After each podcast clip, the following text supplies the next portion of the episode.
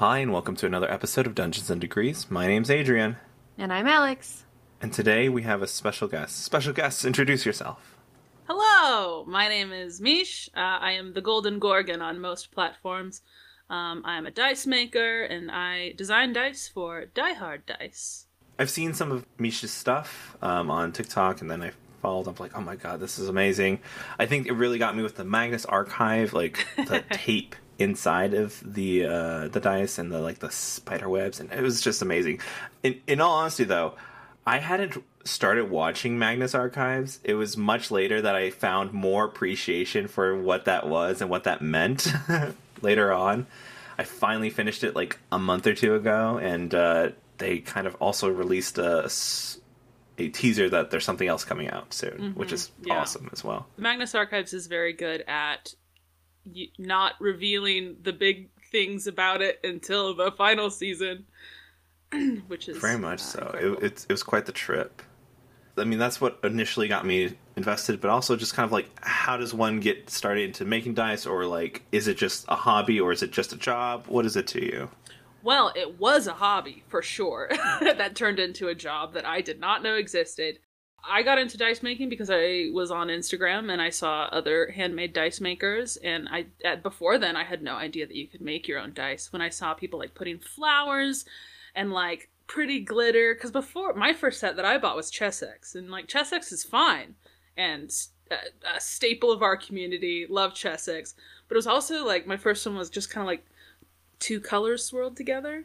And when I saw people putting flowers and uh, feathers and all sorts of cool stuff into dice, I was like, oh, I want to do that. And I had just gotten a internship that was paying me like the most money I'd ever had. So I had the most spending money I'd ever had. And I was like, okay, I think I'm going to try this hobby now that I have some extra time and money. Because it is kind of a pricey hobby to get into. It's kind of got a a big you gotta you gotta pay for a lot of stuff up front before it starts Yeah.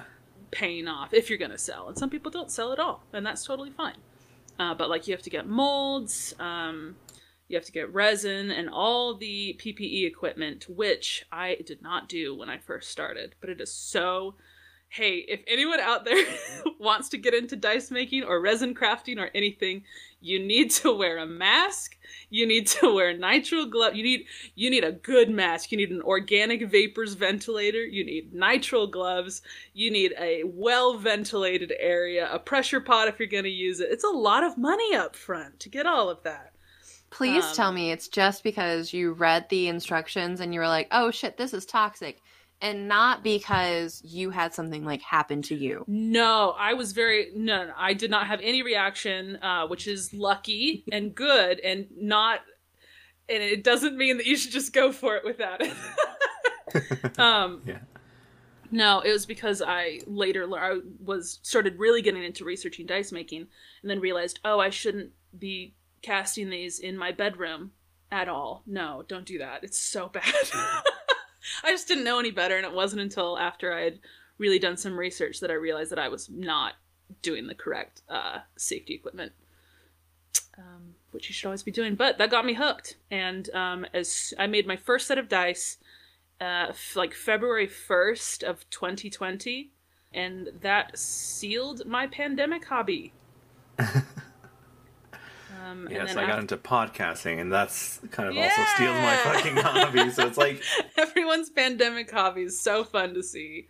yes, Um, how it's growing and everything. Yeah, I saw. I just spent like the entire pandemic getting very good at dice making. If I can toot my own horn for a bit, but there is a lot of trial and error at first. But once you like figure out the basics of it and you figure out what you can and can't do, it's very fun to experiment and do things. Then I realized that I can make dice for fandoms that I'm in and things that I enjoy and theme things after characters I like, and that kind of uh, was a whole other avenue of dice making that you can get into. Um, it was also a good way to like get followers on TikTok. One of the things that I hadn't, uh, I, like I followed a lot of dice makers on Instagram, and I was on TikTok, but um, I hadn't seen any dice makers get into videography, like TikTok videos. Uh, I'm sure there were some, but I wasn't following them. Uh, and my background is videography and cinematography.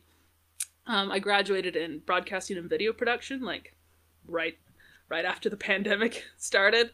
Um, and so I figured, hey, I'll just combine my two my, my two skills uh, and start doing TikTok videos. And that was when I it, like really started to be profitable. I think I what there was one dice sale I had where I posted about it. Uh, I had a video go pretty big, and then I posted about it after that, and everything sold out within five minutes, and it was insane. And that was when I realized, oh, okay, I think I could this this could be something. that was when that was when my parents thought that too. They just thought it was a silly hobby before then. But, yeah, get that parental approval is just is just wow. yeah, I would have done it without it, but um, that, yeah. they were like, "Oh, you made sorry, how much?" And I was like, "Yeah." How overwhelming is that to like put up a bunch of stuff and then just like immediately sell out within five minutes? In- incredibly overwhelming. Incredibly. Uh, as someone with pretty bad imposter syndrome, uh, I was like, gee, I hope I sell like two. Are my prices too high? No one's gonna pay for this. And then it sold out within five minutes, and I was like, uh, okay, sure. Are you guys sure? And then you have to worry about everyone uh, getting them in the mail and being like, I hate it, and then sending it back. It's no one's ever hated it, but um, yeah, it's you know something that's in the back of your mind. Right. How does that feel like putting a price to the stuff that you make, and then like also because of that imposter syndrome, saying like, "Oh, this is too low, this is too high." How do you finally like, "This is it, this makes sense"? What is logically making it? That's the price. It that has always been something that I've struggled with is putting a monetary value on something that I create, and I know a lot of creators struggle with that as well.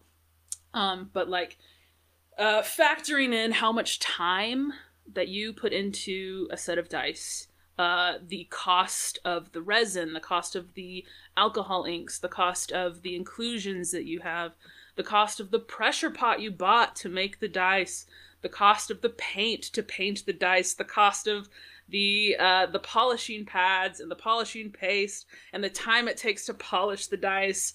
There's just so much that goes into it that causes the price to go up. Which you know, if you if you if you buy something handmade, it is going to be more expensive, and handmade dice is pretty expensive because of all the things that I listed.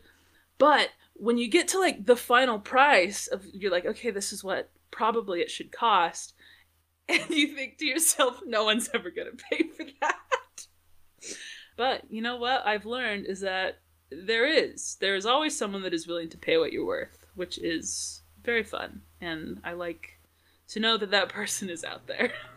And they keep being out there, kind of thing. Yeah, yeah. What has been one of your most expensive pieces? Oh man. Material uh, or just time overall? Uh, poof. I know there are some handmade dice makers out there that like use crushed gemstone, crushed opal, like really expensive. Some people I've seen I had someone come to me once and ask me if I could put some ashes uh, uh, some people like memorial sets for either their pets or even like people they know that were cremated and they would like to have some of their ashes in di- which is like you can't put a price on that that's super expensive I, I mean, just like uh, from a personal level. Um, and I, I, didn't feel comfortable working with that medium because I never had before, but I did know uh, some dice maker friends that had before, and I recommended them instead. But for me personally, I mean, that Magnus Archives D20 with the the mini um, uh, tape recorder, that mini tape recorder was, I think, I it, I think it was like 30 bucks or something for one little D20. I was going to put it in and wrap it in hot glue that I had spray painted white and cross my fingers, hope it works. Luckily it did. But um, sometimes the, I've gotten really into looking up dollhouse minis. Dollhouse minis are excellent to put in dice, especially when I'm looking for something specific and theme because they're usually around the right size. 112 is what they usually are and those can be pretty pricey especially as someone who doesn't have a 3d printer i have to outsource that or get someone else to paint it or something and then it's like additional costs of outsourcing that help as well just to get yes. that thing done mm-hmm yep What is something that? All right, what's like your favorite dice that you've made? I guess Ooh. for yourself and then for somebody else, or for at least selling. Um, I had a friend ask me if I could make them a set of dice to do a giveaway on TikTok. And I can't sell my handmade dice anymore because I work for a, a big company. Um, it's considered a like a conflict of interest, um, a non compete. So uh, I give away dice to my friends all the time, uh, and it's actually very fun. Um, but they requested that uh, I make a rainbow set and i was trying to figure out how to make a, a rainbow set that wasn't like uh, you know just a normal layered rainbow. And i think i i think that ended up being my favorite set ever. I just kind of poured all the colors directly on top of each other and didn't move it didn't mix it or anything and uh, crossed my fingers hoped it worked and it kind of created a cool rainbow prism effect that i inked in a nice gold um, that was fun. I also really like. I got into Our Flag Means Death over the summer, and I Oh, made yeah. some uh, Our Flag Means Death themed dice, and those are. I really liked those as well. I don't What think I've show. seen that one yet. Is there one with like a prosthetic nose in it? I Uh, yes. I made I, I made nose jar dice. I made one attempt at nose jar dice. Um, and I made the ink too dark, and it ended up you couldn't see any of the noses, so I had to start over. But then other things happened, and I haven't gone back to a second attempt. But there was a nose jar dice. Um, I did uh, dice for Jim. It's kind of teal and orange slices, and a dagger Nice. in the d20. Uh, I did one for Stede and one for Ed. So I love being able to make fandom dice. It's my Hell favorite. yeah, dude. Um, is there one fandom that you're you've you've realized that you've pulled or you have a lot more ideas than like anything else, or like one that just really jazzes you up? Oh man, What a weird way to Um, ask that question. I think so. The dice that I have done fandom, like fandom dice for, has been Our Flag Means Death, uh, the Magnus Archives. I have done it for um, uh, Supernatural because I was I had a big Supernatural phase, and I also I, I do a lot of dice for uh, unprepared casters. Do you guys listen to unprepared casters? I do. Uh, Um, D and D podcast. yeah, I make D twenties. Yeah, I make D twenties for um, uh, to, that are character inspired by some of those arcs. Yeah, they got like each arc is a new set of characters, so Oh, it's you have so a lot to smart. pull from. It's so smart. They do really short arcs of like s- six to eight episode stories. It's it's so hard to get into long form ones for me now. So just being able to have like really short arcs is great. Yeah, especially it's like the podcaster on the go kind of feel. like Mhm, yes, I can just jump in whenever. exactly and as some i listen to a lot of podcasts because a lot of my time is now just sitting and like playing with colors or sanding and polishing and i need something else to, to stimulate me as i'm doing that or i'll go insane All right, what is something that you kind of discovered? I guess I'm gonna just jump to podcasting real quick. A, a something that like someone referred to you and like I'm not gonna like this, but then you lis- start listening to it and you're like, oh, I absolutely love it. oh i mean definitely the magnus archives i am not a horror fan all my friends know that i'm a baby i don't watch any i don't watch scary movies i can't do them It's, And so it's someone- fair. I, I saw Magnus Archives everywhere on on TikTok, Yeah. on Instagram. I was like, I guess I'll I'll listen to this, sure. And then I I had a I, had, I saw a spoiler. I don't know. Can we talk about spoilers? Oh, yeah, I mean, I don't think Alex. Are you gonna watch it? I mean, I'll watch it, but I'll probably not that this conversation isn't meaningful. Um, I'll probably forget. yeah, yeah, spoiler. Go ahead. You should I'm all though. caught It is up. very good, and as coming from someone that doesn't like horror, it's very good. Um, I saw that uh, there was a gay couple in it, and I was like, s- like as a main character, and the internet was like, yes, as, as main characters. And I was like, oh, that's incredible. Is there anything else I should know about this? And the internet said, yes, the main character is also canonically asexual. And I said, this is so my shit. I guess I have to. I guess I have to listen to this horror show and be very scared so I can uh, experience this uh, revolutionary couple.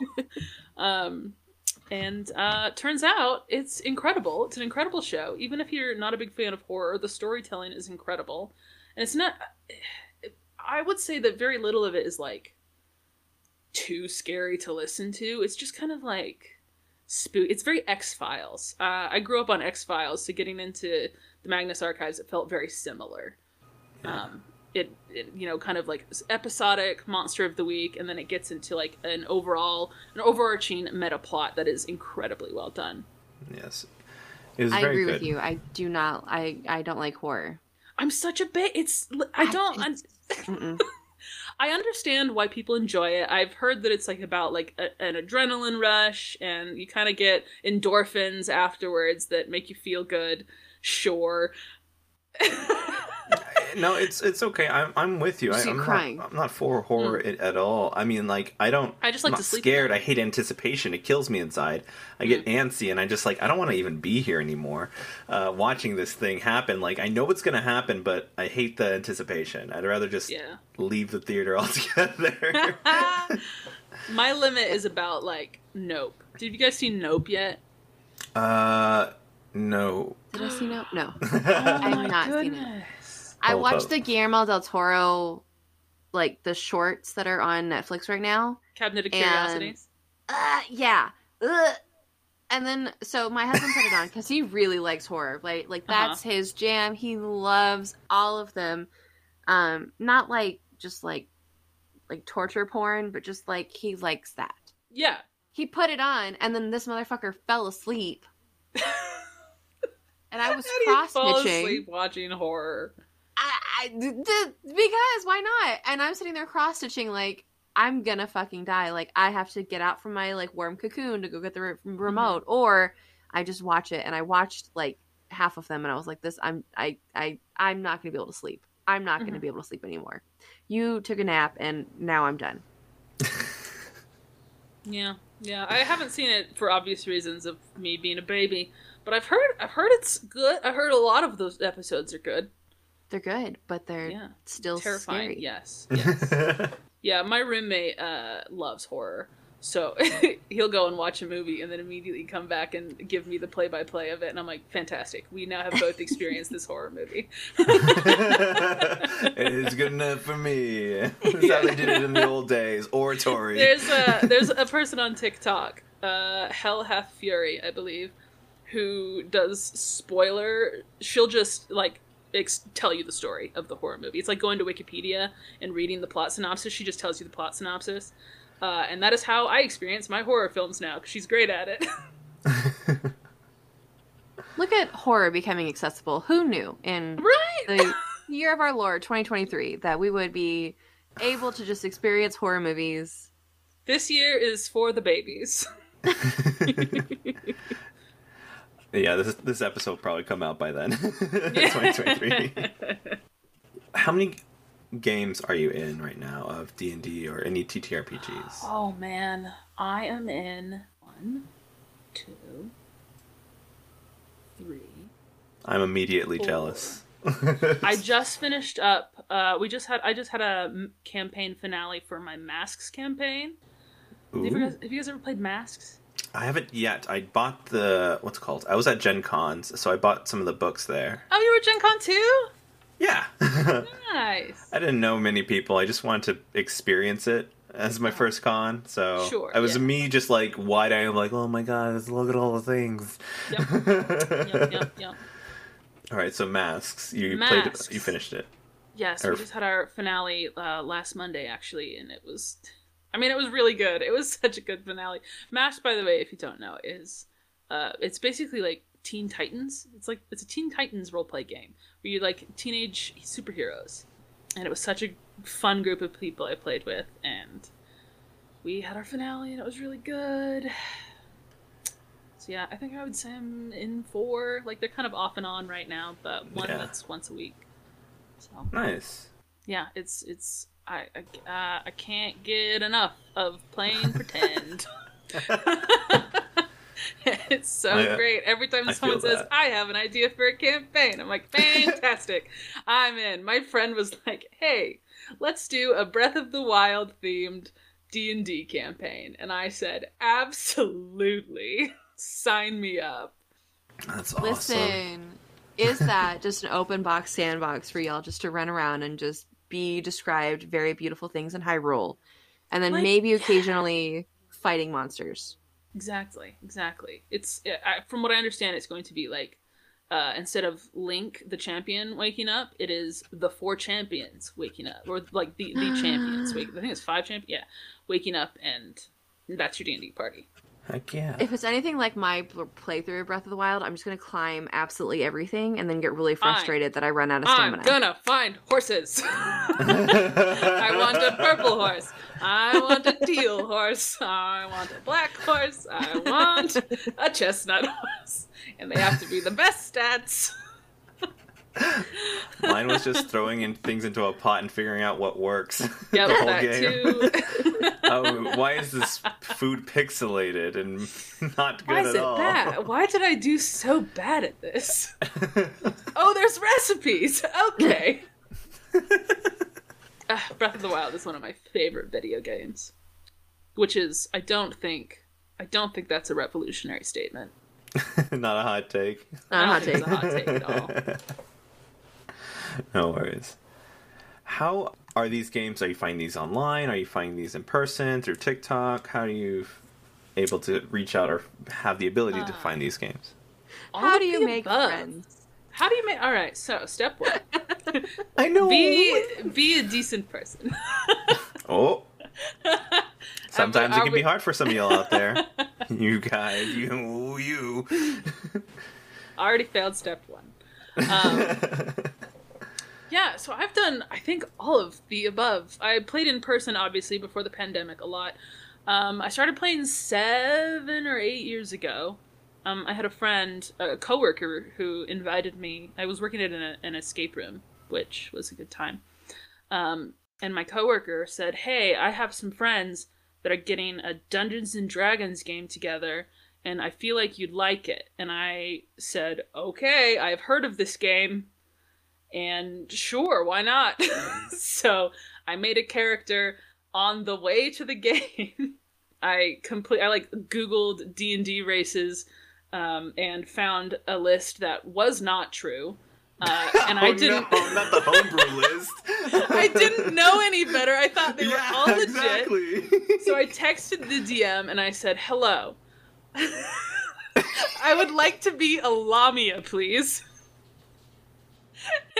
And little did I know, so I didn't know that a Lamia was um, obviously one not a playable race, two a type of monster in the D and D monster manual, and was in fact going to be the first boss that the party um, fought in this campaign. And so he's panicking because he wants to say yes to me and let me have a good time, bless his heart. But also, that's gonna be really difficult for him to do. Um, and so he like asked, he was like clarified. He's like, okay, what about a Lamia? Do you want? I said, I really like the cool half snake body.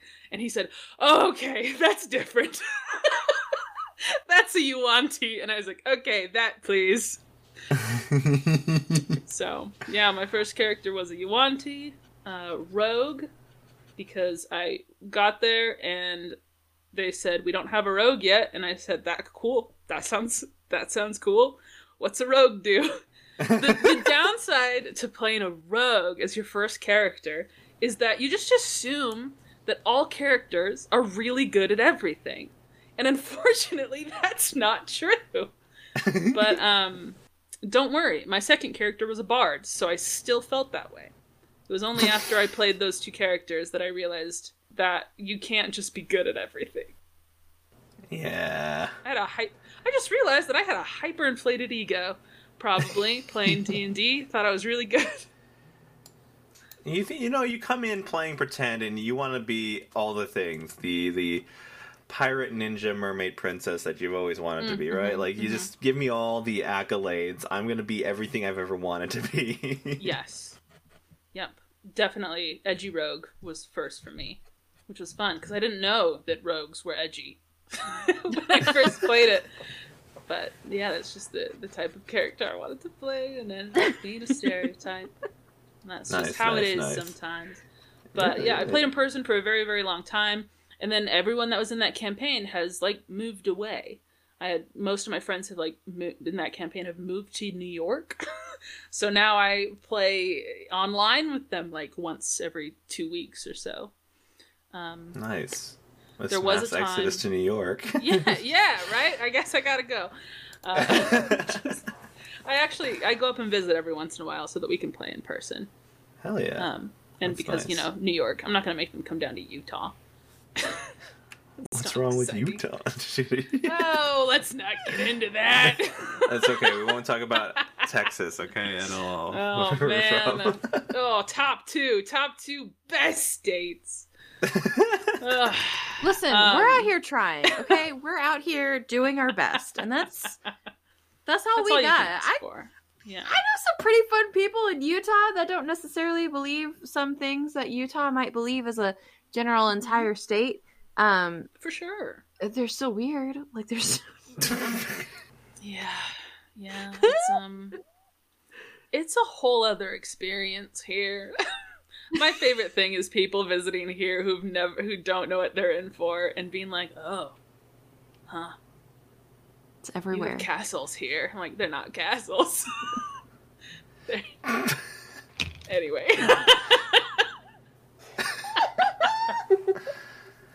They're not castles. they're not castles. Oh, I am, I am, I am missing something big about Utah. Oh, the, duh, the jazz. temples.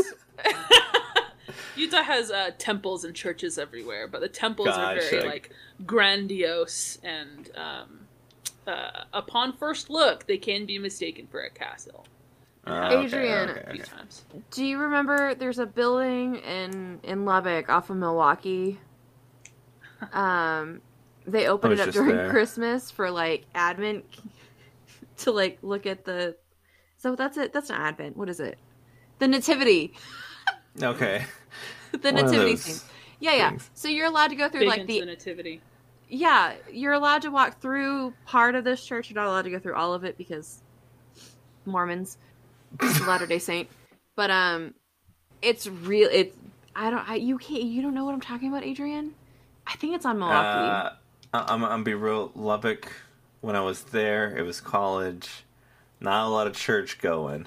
I Not we a little didn't nativity listen. scene thingies.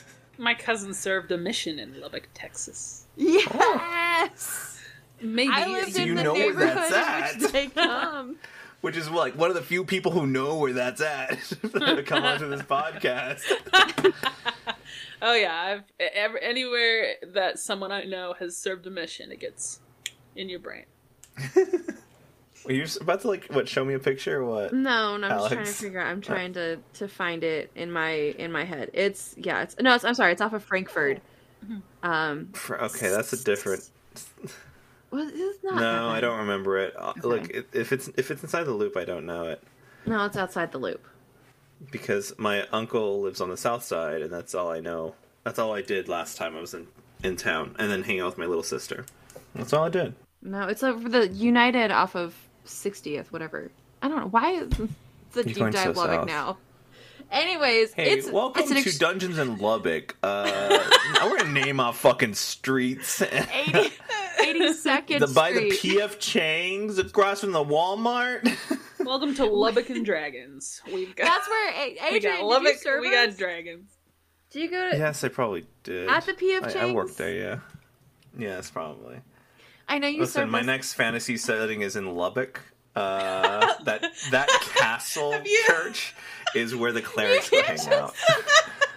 Clerics can't just be Mormon. We can't just do that. Yes, think. Okay, no. Here's the thing: is that I, I have actually thought about this. I've been trying to figure out what type of D and D character a Mormon priesthood holder would be. More, a priesthood holder is like the type of power that God gives men in the worthy men in the church, Mhm, and mhm. they can like give blessings with it and heal people with it. Um, Mhm. and so to me, I have decided they are a celestial warlock because they have to make a lot of covenants and promises in order to be granted these powers. Mhm. And some of it uh, with a celestial warlock, you get healing abilities.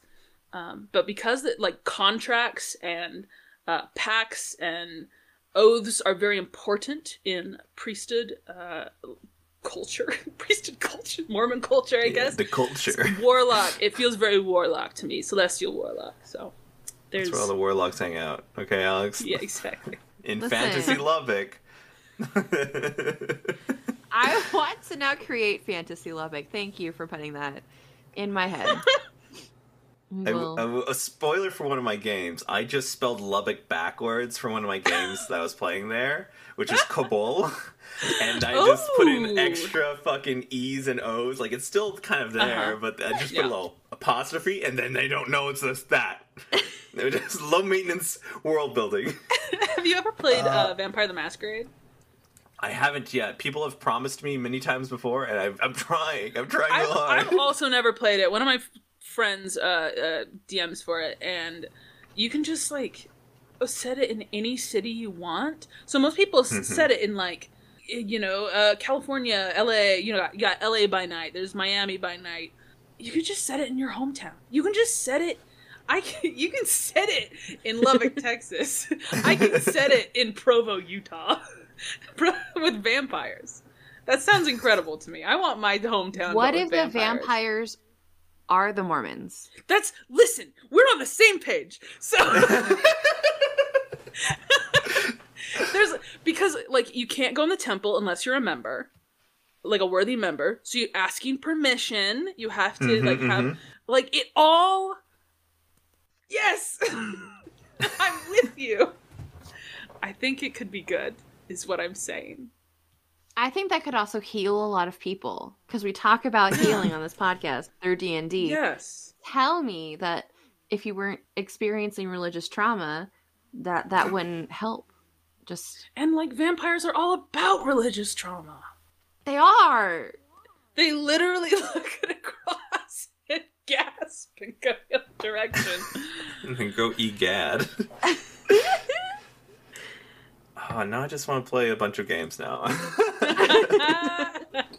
yeah, I've recently started getting into other other systems from D. I mean, I still love still love D and D. Still play a lot of games, but trying to get into other systems too because there's a lot to offer.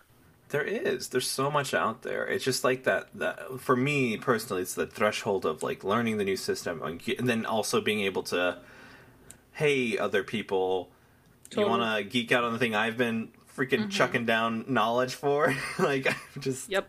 Here's what I want. it's a tough buy. It's a tough sell. Yeah. Sometimes. When is when is Jonathan Sims, Johnny Sims, going to release an RPG for the Magnus Archives? He already he already owns an RPG company. He designs Mhm, RPGs. mhm. He owns the Magnus Archives. Come on, do them together. I want to play a Warlock of the Eye. Hell yeah. Call him out right here. Call him out. Johnny Sims, hello. We've never met. You're pretty cool. I've emailed you once. I've you've ignored seven of my emails, and that's okay. I get it. But listen, Maybe this you one need- will work. I need an RPG game about the Magnus Archives. Please, please, please. Um, I'll give you that for free, as if you haven't already had that. uh, the end. But if I'll just have to has go to my to him about it? contact and the rusty quill now.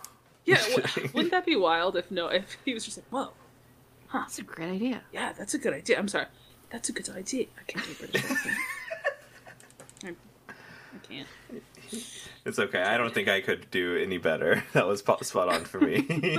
My kids today asked me if I could speak British, and I was like, I don't think because we were talking about speaking different languages, and I was like, sometimes when I talk to y'all, I switch languages because I from high school sometime somehow re, re, like regained the ability to speak some French whenever I'm trying to speak Spanish with them.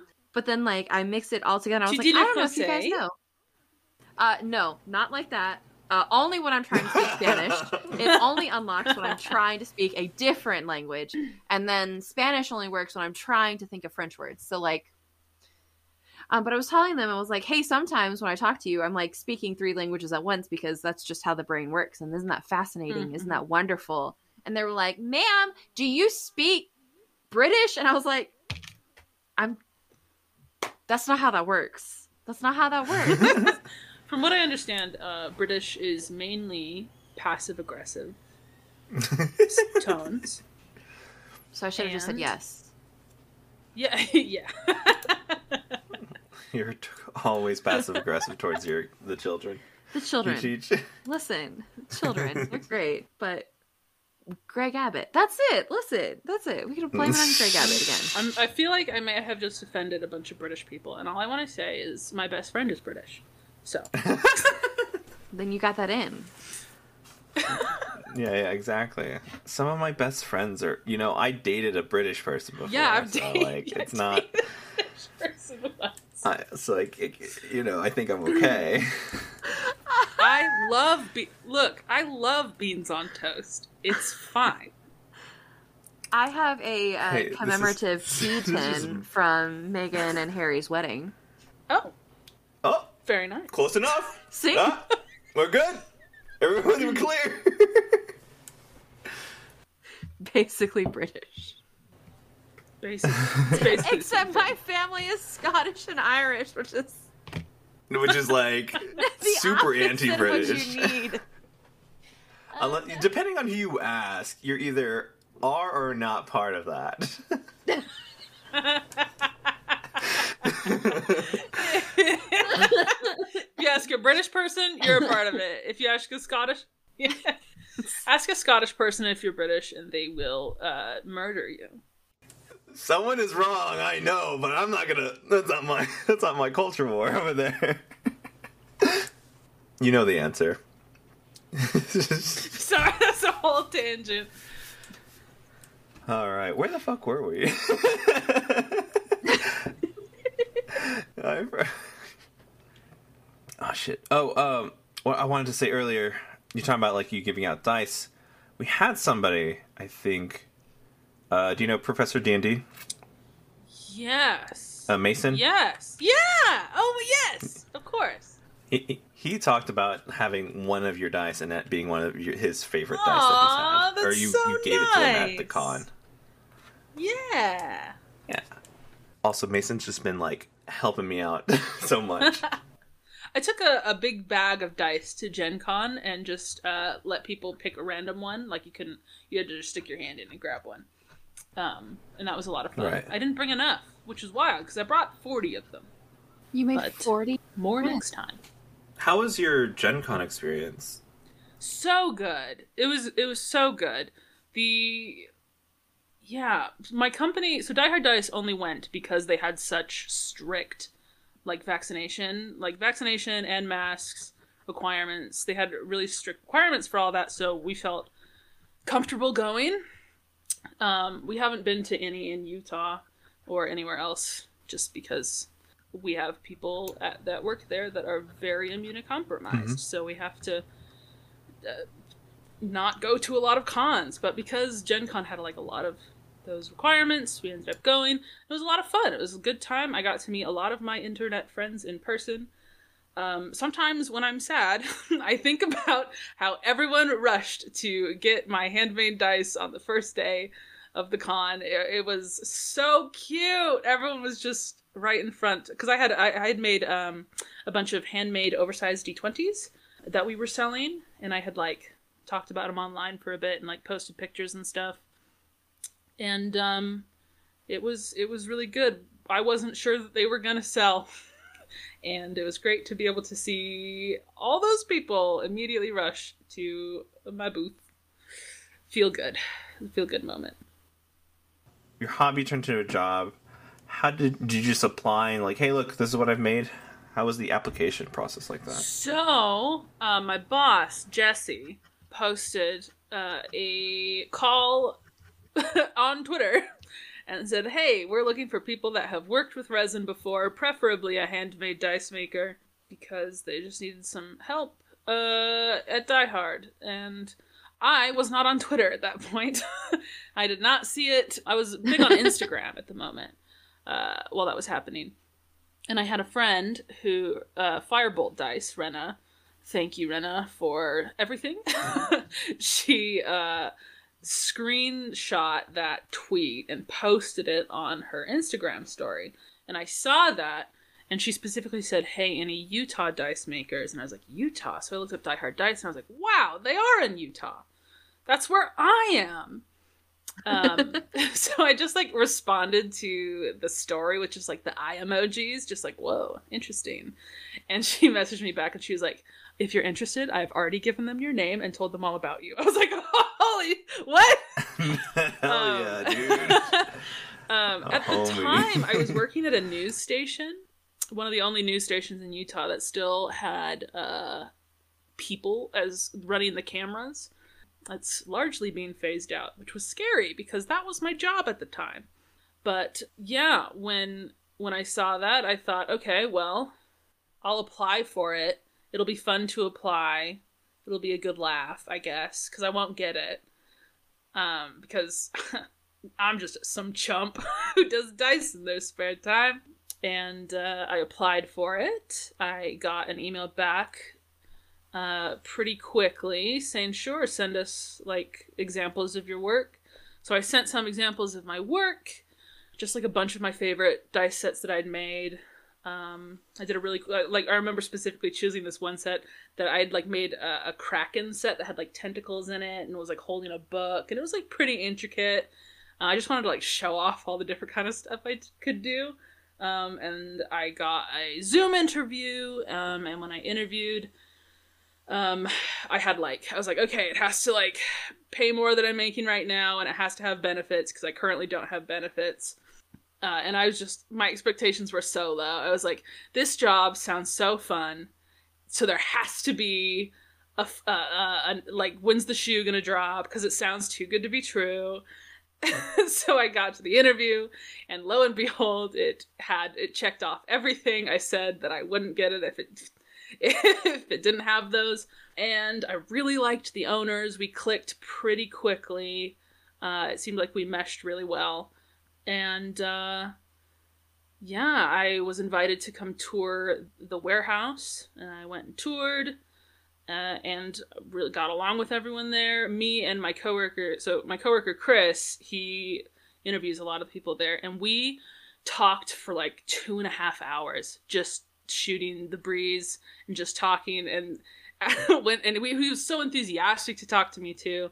And when I left that, I was like, I think I have this job because we just talked for two and a half hours over just D and D stuff. I think I have it. So now I have to think about this seriously.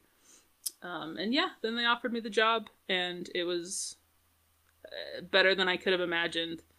And I took it, and now I've been working there for about a year and a half. It's the best job of my life. I the the saddest part about getting this job is I can no longer relate to the Twitter memes of people who hate their job. So oh no! I'm no Oh, longer no! one of you. It's a, it's a good company. Oh Those no. chumps. yeah, it's so much fun. I'm having the time of my life working here. That's amazing. How much creative freedom do you have within it? A lot. Uh, it, it like depends on like it depends on a few things. If I'm working with a client, uh, doing like a partner product, um, I conform to whatever they want. Obviously, I I do what they want. Uh, oftentimes, I can like pitch something to them and say, "Here's what I think of when I think of your show, or I think of your character, or whatever." Um, and they like usually they'll like be like, "Oh, that's great. Let's edit it uh, to do this or this," and then I'll recast and redo a different pitch and um yeah so some some uh clients are more willing to have like give me creative freedom than others. Uh my first year working at die hard dice was almost exclusively doing partner products. Just recently i think 2023 is going to be a lot of families of dice that i pitched and i have created just kind of uh, by my by myself and been like hi what do you guys think of these? And everyone's like yes let's make them. So uh, that's been a lot of fun to be able to come up with my own families of dice and a lot of times what will happen is um, uh, my boss will approach me and say hey we need uh, a family of this kind this style of dice can you think of a few pitches and come up with some samples and we'll talk about it in the design meeting. I'm like, sure, of course. And that's my favorite is being able to work within like uh, a few a few rules, a few bounds, and then come up with a fun family. And um, yeah, hopefully there will be a lot of those in 2023 that I'm excited about. Hell yeah. Excited to see that. Me too. What is your favorite one so far? If you can, can you talk about them? Uh, favorite one of what? What that like, has been released already? Cause I can't- Sure. Whatever is most likely to be able to be talked about. Yes. Mm. Cause I, I can't I can't talk about any that have that haven't been released yet or hinted at yet, just because stuff changes all the time. So who knows? I don't want to give false hope. Uh, uh, there's one around October that I'm hoping I'm hoping will come out around October that I'm very excited about. But I really like. I got to design the Jester set for Critical Role that hasn't come out yet, but people know of its existence, so that's good. that one was fun. I really liked d- designing the Dungeons and Daddies dice. I can't wait for everyone to see them. I got to oh, I got to uh, uh do do either of you guys listen to the Adventure Zone? I watched uh the first couple the first season. Yeah, balance. Uh, so we do designs based on everyone's design, but I, me and my boss, my boss for the first one, we got to uh, kind of translate that design into a mass manufactured version. So yeah, it was that was a lot of fun too to be able to do that. There, there's I've learned there's a lot of differences in handmade dice and dice for mass manufacturing. It's been a very interesting journey. Do you get direct interaction with these clients, or is it just like there's a middleman between y'all two? There you go. Those are the words. it depends. Depends on the person. Um, some some Okay. clients they go through a merch company. Some uh, go through a someone in their business side that is in charge of merch. Um, some we have conference calls with face to face where we uh, sit down and talk to them and ask them what they want and uh, talk talk out what's possible like directly to their face. It just depends on the person. Those are fun though. I enjoy those. Gotcha. Awesome. That's cool. Um, so were you ever starstruck by somebody that you were like, "Oh, we get to work with them, we get to work with these sick people Oh yeah. all the Uh, time? oh yeah. uh, I mean, Dungeons and Daddies. my my first week at Die Hard Dice, you know, we were talking about the the different clients and it's like what was expected of me and stuff, and I had mentioned that Dungeons and Daddies was my favorite D and D podcast at the time, um, and I was like, man, it'd be so fun if they came to us for merch for for dice. And then a month later, I walked into work and my coworkers were like, guess what email we just got? I was like, no. But yeah. That was uh that that was probably my favorite moment. Hell yeah. What is the difference between like mass manufactured dice and then independent dice? So handmade dice you can get a lot have they just have a lot more artistry to it because you have like one person spending a lot of time on one set of dice. You can get a whole bunch of different inclusions. Mass manufacturing is obviously for a, a lot of people, so you can't put as much care like I mean not care. I, I put a lot of care into the, you can't like put as much time. You have to think about like, okay, is this something that can be done quickly? Is this something that can be done on a large scale. So, you know, me making, buying a, a $30 3D printed Magnus tape recorder, you can't do that on a mass manufacturing scale. or if you can, I don't know about it. But, yeah. So it is the artisan part of it. Like like I'm gonna Yeah. be able to add in really whatever I want. Mm-hmm. Whereas your standard dice are gonna be like flakies and colors. Yeah, uh, mo- both aspects are like really rewarding. I really like I enjoy knowing that a lot more people are going to be able to get their hands on a specific design that I made because if I make it in handmade, I know maybe one or two people will ever have that set. Mass manufactured, I know a lot more people are gonna be able to like a afford it, um, and like I I can't sit and make a hundred sets. it has to be one or two at a time. What does your glitter look like? Like is that is that as magical as I'm like thinking about? Like you just have like all of these different choices of colors and glitters just sitting in front of you and you're like just maniacally laughing that you get to play with it? Pretty much. I think that's pretty spot on. Uh, I do need you to take your idea of this like magical glitter and just imagine it everywhere. imagine glitter everywhere powders strewn across the room. I have zero organizational skills. It is unfortunate. My lab is a mess. How does your roommates feel about the glitter situation? mm, Do you bring it home? Mm, mm-hmm, mm-hmm, mm-hmm. That's a good question that I haven't asked. Mostly, what it is is I annoy him by saying, "Here's all the dice drama that happened today," and he's like, "I don't care." just kidding. He doesn't say that, but just everyone around me is so tired about hearing about dice. I'm like, "Here's this cool thing I did in dice today," and they're like, "Okay." I've seen some of the dice drama through your TikToks. it's so weird that there is drama in every industry in every single niche industry. One of my favorite TikToks is someone being like, please stitch this and tell me about the niche drama on your side of TikTok. And then there's like Bratz dolls collectors TikTok drama. There's like knitting drama. There's dot art drama. And it was probably my favorite time period on TikTok was learning about all of this niche drama. all right, Alex. We're about to hit the hour mark.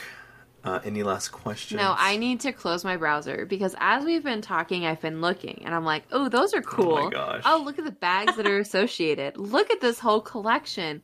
Oh, wait. If you wait, then you can like support somebody through their business of like getting to create their own design. So maybe you should just wait until next year. But then, like, what about now? But like, I actually don't play in person, and the game I, I just always recommend support. Oh, you gotta you roll physical dice anyway. It's the best. You know I do, but the game I was playing just got canceled. Oh no.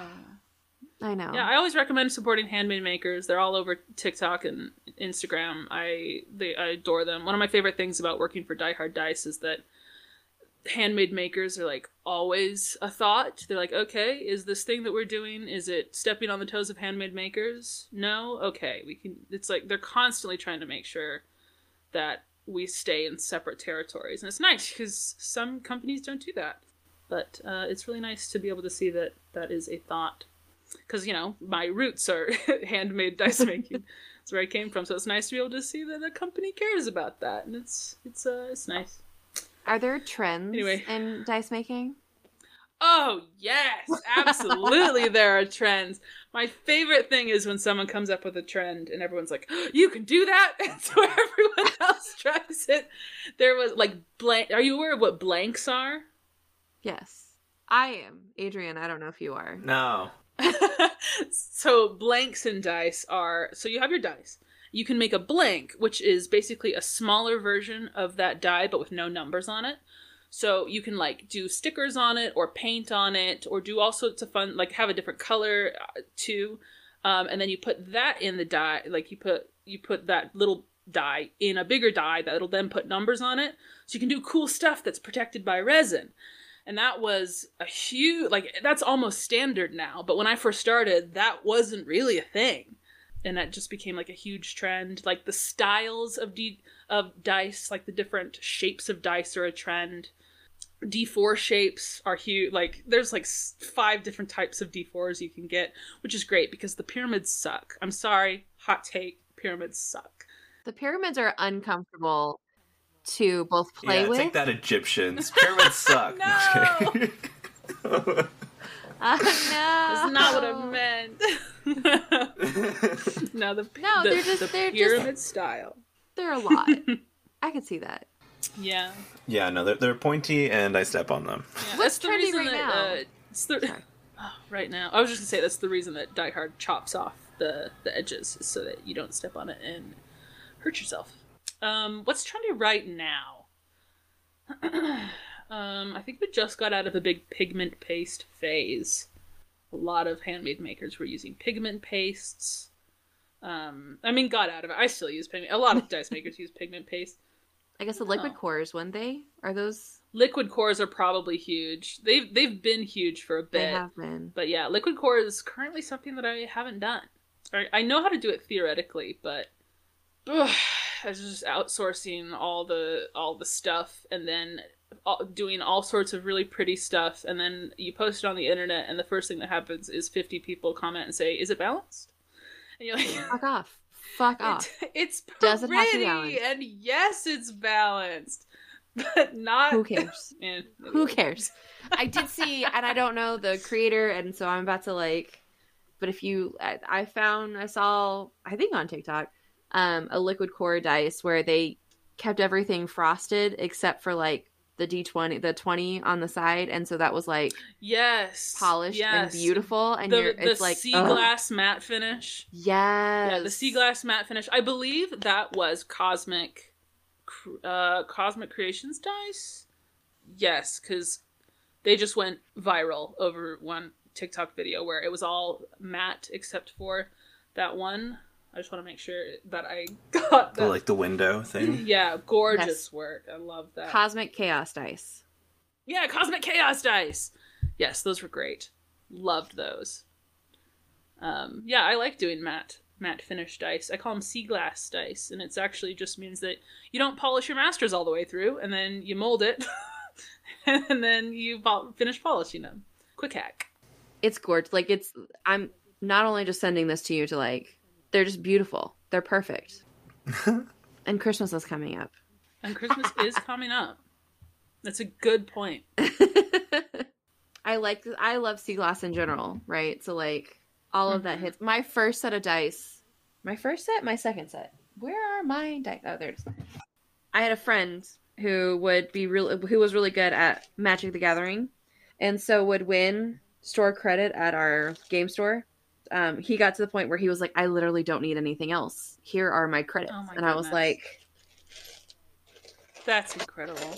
"Excellent." So I do. I have them right here. Like, like how cute. Ooh. I know, and they're the Those rounded. are cute. They're just Rounded they're all. Are you a sharp edge fan or a round edge fan? I like the rounded edge. I don't think I don't have a sharp edge dice though. I don't have any, so I can't tell you. Like I like that different. Like I I I like the Chessex dice. I was also a broke kid for a very long time, so Would you would would you like a sharp edge dice? no, don't see? do this to me. I don't want to take your creations. I I mean, obviously, obviously, Again, I just give them out all the time. I mean, listen, we will we will wrap it up afterwards. I do have the tiny baby ones that I'm obsessed oh, those with. are cute. The littlest ones are my favorite. I'm getting to the point where they have to be in a certain spot in my eye so I can see them. Mm. That's what getting old looks like. Oh, I'm so sorry. But yes, I would love And to. I can adopt tell them. you're you're you're so I can just see how old you are. you're, you are not old. with this weather, Yeah, both like- my hip and my knee, hip and knee. It was like we went out to eat yesterday. It's raining. my- it was raining. it's been cold, and like I like slid into the booth, and I was like, "Give me a second. Like I have to like think about how I'm moving my entire body to slide into this booth, so I can have somebody else sit next to me because it just like like I had to just move my leg like with my hand. It's I look some type of way, but like the in, inner part of me is like, ah, we could be dead soon. We could just to be fair, that's kind of just an internal monologue for everyone right now. You're right.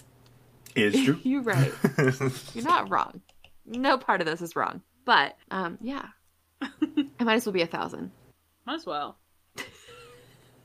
Adrian, My dad's a thousand. Okay, you can't be a thousand. No, just kidding. you're right. All right. Anything else? No, I'm I'm excited. I'm I didn't know I was I knew the trends of dice. Now I I feel kind of I'm excited. yeah, it's fun to it's fun to see what the trends are. I feel like I feel like there's a really obvious one right now that I'm missing. I'm just so locked into work now that I am not logged into the As soon as we stop recording, it's just gonna be pop right on the top of your brain. yeah yeah yeah exactly. I'm gonna send you guys a message later and be like, "It's this." Yes. All right. Uh, where can they find you, Mich? You can find me at the Golden Gorgon um, on Instagram, TikTok, Twitter. For now, who knows what if Twitter will True. be alive when this airs. But yeah, I make a lot of TikTok videos about dice making and D and D and stuff. Um, I post a lot of my dice on Instagram. Um, I also post them on Twitter, and uh, yeah, that's uh, it's, it's, those are the big three, I believe. Awesome. Alex? Thank you, dear listener, for joining us on another episode of Dungeons and Degrees. Um, you can follow us on all social medias. Like Mich said, hopefully Twitter is still a thing because like a lot of people use it, but like also it's kind of weird and now problematic. But like also we're trying to take down the the insulin companies, so like that's a cool turn of events. We'll we'll take what we can get. yep. Yep, this is the weird world we live in right now.